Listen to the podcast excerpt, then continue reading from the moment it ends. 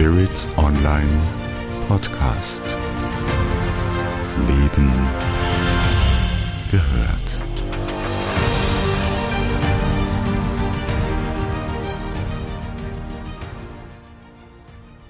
Herzlich willkommen im Rahmen meiner neuen Podcast-Serie Spirit Move bei Spirit Online Podcast. Mein Name ist Andrea Riemer. Schön, dass Sie bei dieser spirituellen, oft sehr sanften, anregenden und zum Nachwirken lassen einladenden Buchflüsterei zuhören. Als Autorin habe ich immer etwas in petto, das sich für Spirituelle sehr gut eignet. Wohl auch, weil viele meiner Essays Textprogramme, Texte und vor allem die Bücher in einem bestimmten Geist verfasst wurden. Meine Bücher sind auch immer mit Bewegtpotenzial geschrieben, es sind bewusstseinserweiternde Bücher und sie reflektieren meinen höchstpersönlichen Weg. Mir geht es auch darum, abseits des Spirituellen im Literarischen meine Begeisterung für die Spielformen des Erzählens zu verdeutlichen und auch für das Verbinden von verschiedenen Genres. Daher sind meine Bücher nie eindeutig einer literarischen Gattung, einem Genre zuordnenbar. Ich mag es gerne offen, die Dinge anzusprechen, jedoch immer mit einer Herznote und wenn möglich auch mit Humor. Der Spirit Move Podcast ist vielfältig, so wie unser Leben. Und so habe ich für die heutige Episode ein Thema gewählt, wo ich weiß aus vielen Gesprächen, aus Kommentaren, aus E-Mails und so weiter, das ist ein Thema, das ist brennend interessant für viele Menschen heute. Und das ist äh, das Thema, wie kommt man in eine geglückte Partnerschaft der neuen Zeit? Ist das Wunschdenken oder gibt es Hinweise, wie es gehen könnte? Gibt es eine Betriebsanleitung oder ein Handbuch dafür? Darüber habe ich mich sehr umfangreich in meinem Buch Die Freispielerin und die Findende geäußert und mir da auch sehr intensive Gedanken gemacht. Sie mögen vielleicht den einen und anderen Podcast dazu von mir schon gehört haben, doch ich lade Sie ein, dran zu bleiben, denn das Buch bildet den Rahmen für die Antwort auf die Frage, wie kommt man in eine geglückte Partnerschaft der neuen Zeit? Ein paar Gedanken zum Buch, äh, weil es da schon viele Hinweise gibt, was so eine Partnerschaft der neuen Zeit ausmacht. Die Freispielerin und der Findende ist mein erster Roman. Damit habe ich mir einen Wunsch realisiert, den viele Autoren haben, nämlich einen Roman zu schreiben. Und in dem Roman gab ich einem Paar, das sich an einem ganz bestimmten Ort kennenlernte, die Gelegenheit, sich zu finden. Ganz anders als Sie vielleicht es erwarten. Es ist keine Liebesschnulze, da gibt es wenig Romantik. Dafür unglaublich viel Tiefgang in der Begegnung. Vielleicht auch ein wenig befeuert durch den Ort des Geschehens, Glastonbury und Avalon. Jetzt werden manche spirituellen Augen aufleuchten und das romantische Herz mag sich angesprochen fühlen. Doch ich muss Sie ein bisschen enttäuschen. Glastonbury und Avalon spielen die irdische und spirituelle Grundlage fürs Geschehen. Es sind die Nebel von Avalon als Sinnbild, wenn einander zwei Menschen begegnen und beginnen, einander kennenzulernen und sich finden und dann lichten sich diese Nebel oft. Ob es ein Traum von mir war, eine Liebesgeschichte der neuen Zeit zu schreiben? Nein, ich wollte über das Wesen der viel zitierten, geglückten Partnerschaft der neuen Zeit etwas schreiben. Jetzt mögen Sie sagen, naja, das ist eigentlich ziemlich unromantisch. Doch Romantik ist nur ein ganz kleiner Teil von geglückten Partnerschaften der neuen Zeit. Die Romantik, dieses Verliebtheitsgefühl, ist ein Element, das erst im 19. Jahrhundert Einzug in Partnerschaften und in unser Partnerschaftsverständnis hielt. Nicht, dass ich meine, das sei schlecht. Ich meine jedoch, sie vernebelt uns oft den Blick, wenn es über die erste Phase hinausgeht und wenn die Alltagstauglichkeit äh, zur Disposition steht. Das ist ein bisschen wie die Nebel von Avalon. Dann sehen wir nicht, was direkt sich vor unseren Augen, oft vor unseren Füßen abspielt, weil wir ganz anders disponiert sind und eine völlig andere Erwartungshaltung haben und eine ganz bestimmte Vorstellung, etwas stellt sich davor, eine Vorstellung von Partnerschaft haben. Und dann ist sie aber da, aus dem scheinbar nichts entstanden, ungeplant von den beiden Protagonisten im Buch, Marie und Philipp. Unerwartet und umso erfüllter und erfüllender diese Partnerschaft der neuen Zeit, die sich da zum Aufbauen beginnt. Die beiden Protagonisten lernen einander in Glastonbury kennen. Man kann die Begegnung ganz kurz zusammenfassen. Ein Mann, der sich als Schüler wähnte, kam zur Meisterin und entdeckt, dass er selbst ein Meister ist. Ich wollte jedoch noch ein bisschen mehr in diesen Roman einbinden. Übrigens, alles, was Sie brauchen, um das Buch auch lesen zu können, finden Sie in den Show Notes bzw. in der Infobox. Jeder Daumen zu dieser Episode hoch ist sehr herzlich willkommen. Damit geben Sie auch anderen Hörerinnen und Hörern die Chance, diese Episode vorgeschlagen zu bekommen.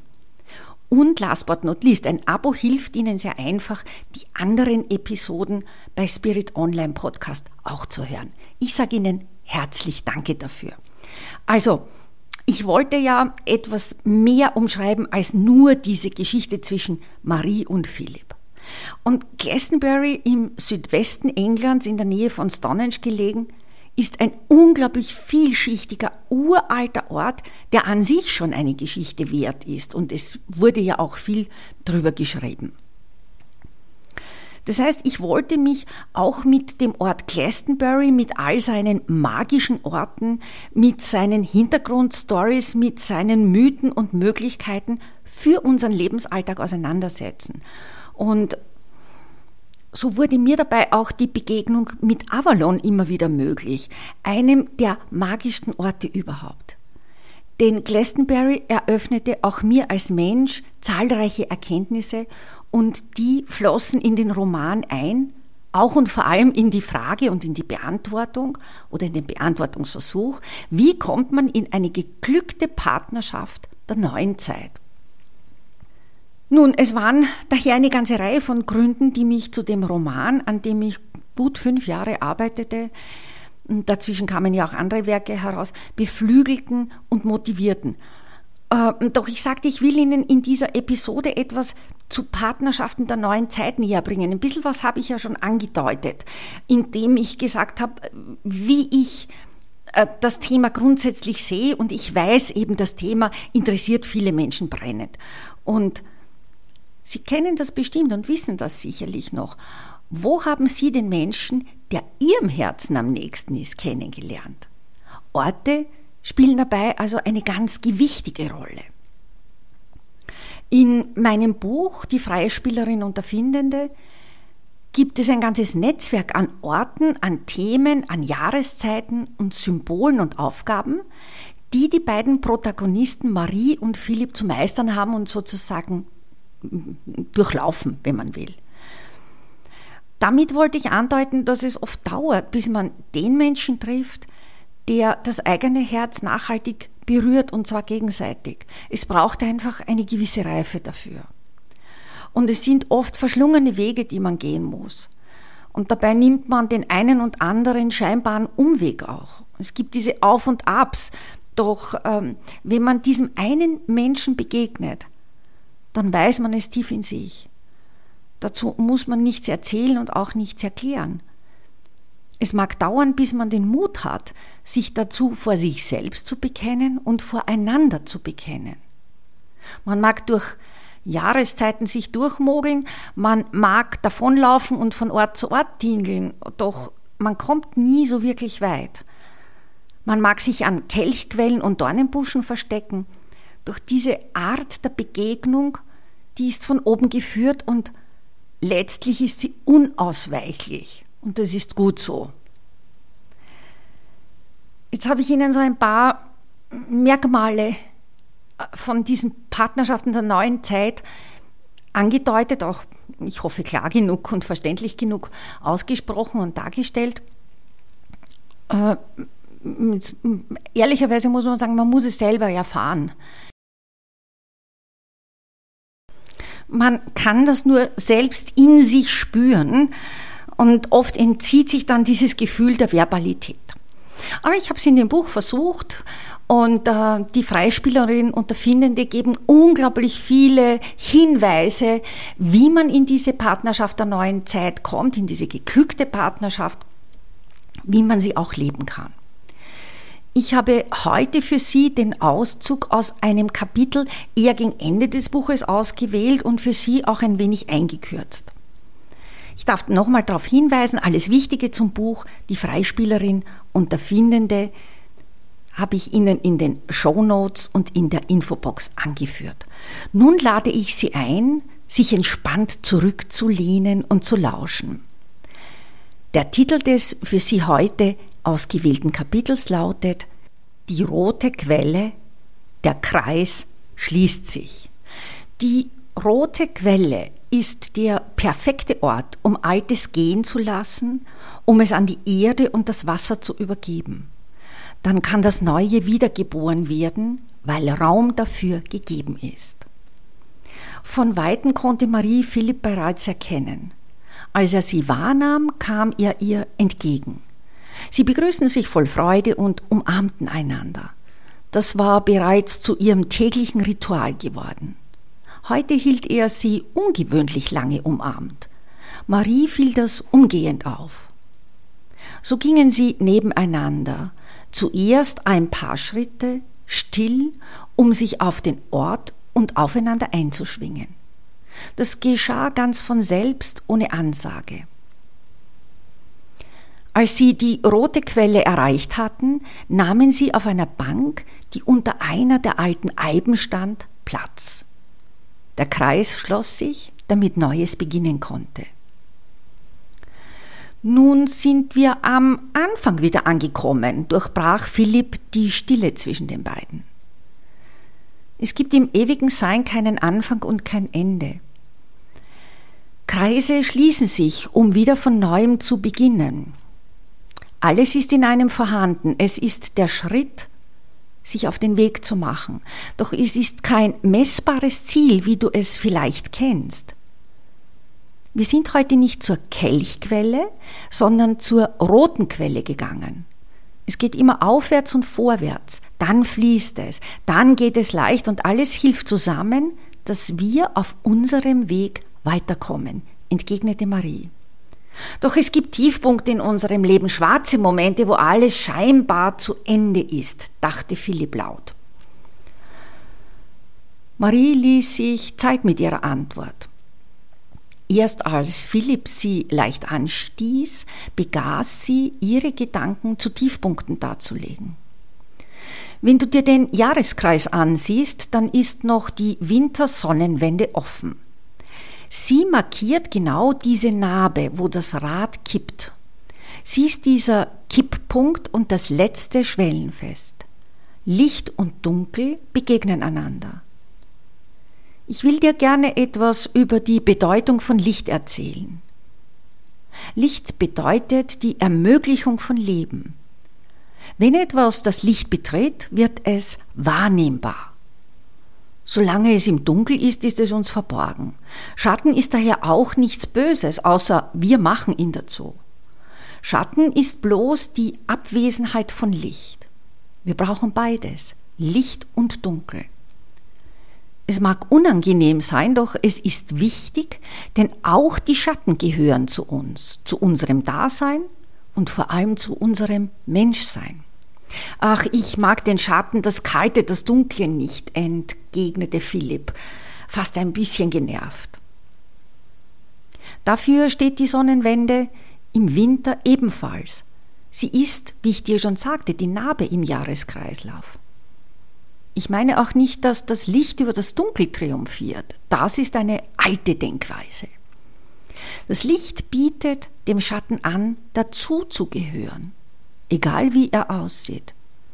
Damit wird der Same für Neues gelegt. Dann wandelt sich auch die Angst, die den Schatten oft überlagert, und umhüllt. Auch sie darf sich verändern. Für Philipp war vieles neu in diesen Gedanken.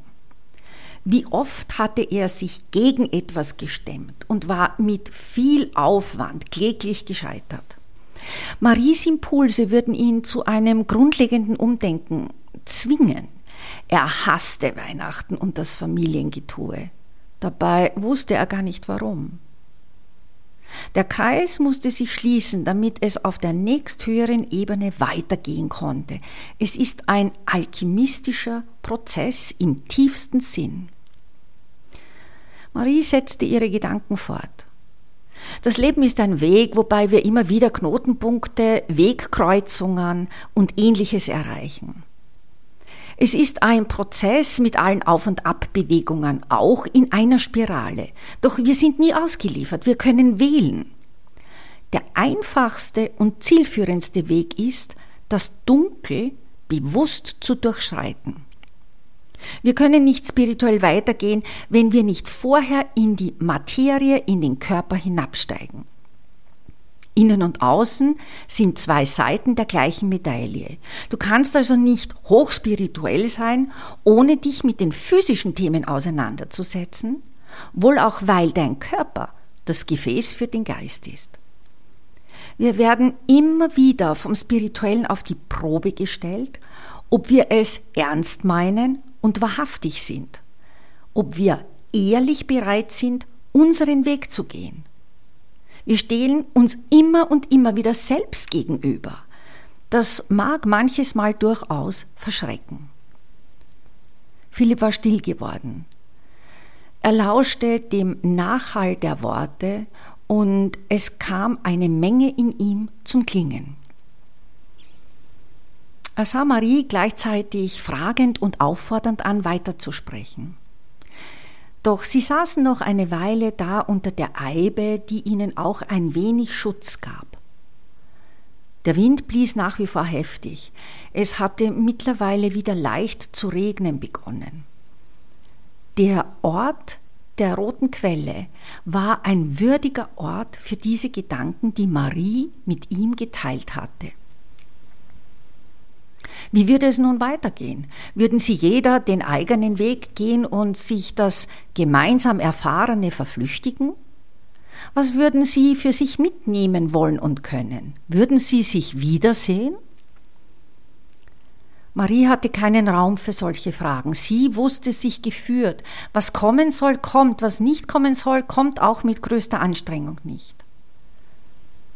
Sie machte sich immer wieder mit dem, was sie aus der Tiefe ihres Herzens wollte, resonant. Im Bewusstsein, alles, was sie sich wünschte, zu haben. Ob sich Wege trennen, das war ihr eine zu physische Sichtweise. Wege, die sich einmal gekreuzt hatten, trennten sich nicht, wenn man es nicht wollte. Wenn man umsichtig war, dann ging man Wegstrecken mit sich und traf einander wieder. Alles andere hat in ihrem Inneren keinen Raum mehr. Ich weiß, der morgige Tag bedrückt dich, doch ich sehe ihn als Narbe, von der wir heute so oft sprachen. Für mich beginnt morgen etwas Neues. Ich mag dich gerne als Teil dieses neuen Wissens. Der Kreis schließt sich morgen, damit wir auf die nächste Ebene weitergehen können, sprach Marie klar. Sie sah ihn dabei unverwandt an, es gab nicht den leisesten Zweifel für sie. Philipp war überrascht. Er dachte, sie würde ihn einfach so nach Hause fliegen lassen und das wäre es gewesen. Die Stücke, die ihm von ihr auf den Leib geschrieben wurden, die wären bloß ein großer Wunschtraum gewesen. Wie soll das gehen? Du sitzt in München, ich bin dauernd unterwegs. Wie sollen wir uns da treffen können? Maria entgegnete, wie kommst du darauf, dass ich sitze? Ich bin beweglich, reise, wenn es möglich ist, und zu weiteren Treffen mache ich mir keine Gedanken. Wer will, findet immer einen Weg, und wer nicht will, der findet tausend Gründe. Ich will und ich finde Wege. Wenn du auch willst, dann wird es funktionieren. Philipp lächelte, er hatte es nicht so gesehen. Er hatte Angst, dass er Marie nicht mehr sehen würde. Er vermisste die gemeinsamen Zeiten, die Gespräche bereits jetzt. Sein unstetes Künstlerleben schien ihm auch nicht unbedingt hilfreich. Doch Marie war ihm Veränderungsgedanken und neue Möglichkeiten wert. Das Alte funktionierte sowieso nicht mehr. Jetzt sind wir zusammen. Was gibt es da zu vermissen? Bleibe im Hier und Jetzt und hör auf, im Geist und im Herz herumzuspringen, lachte Marie. Ihre grünen Augen strahlten. Sie war sich ihrer sicher. Was konnte ihr geschehen? Die Freispielerin und der Findende. Der Meister, der meinte noch Schüler zu sein, kam zur Meisterin um die Nebel hinter sich zu lassen und sehen, wer bin ich und wie viele zu entdecken. Er war auf seinem Weg und sie auf ihrem Weg, doch es gab viel Gemeinsames zu erforschen und zu erleben. Ihre Verbindung war immer geblieben, bleibt immer und wird immer bleiben, denn es gibt nur jetzt. Wie einfach es sein kann mit wie kommt man in eine geglückte Partnerschaft der neuen Zeit? In diesem Sinne bleiben Sie Spirit Move Podcast, einem Spirit Online Podcast und mir gewogen. Bis zum nächsten Mal, immer am ersten Dienstag im Monat. Freuen Sie sich drauf. Ihre Andrea Riemer.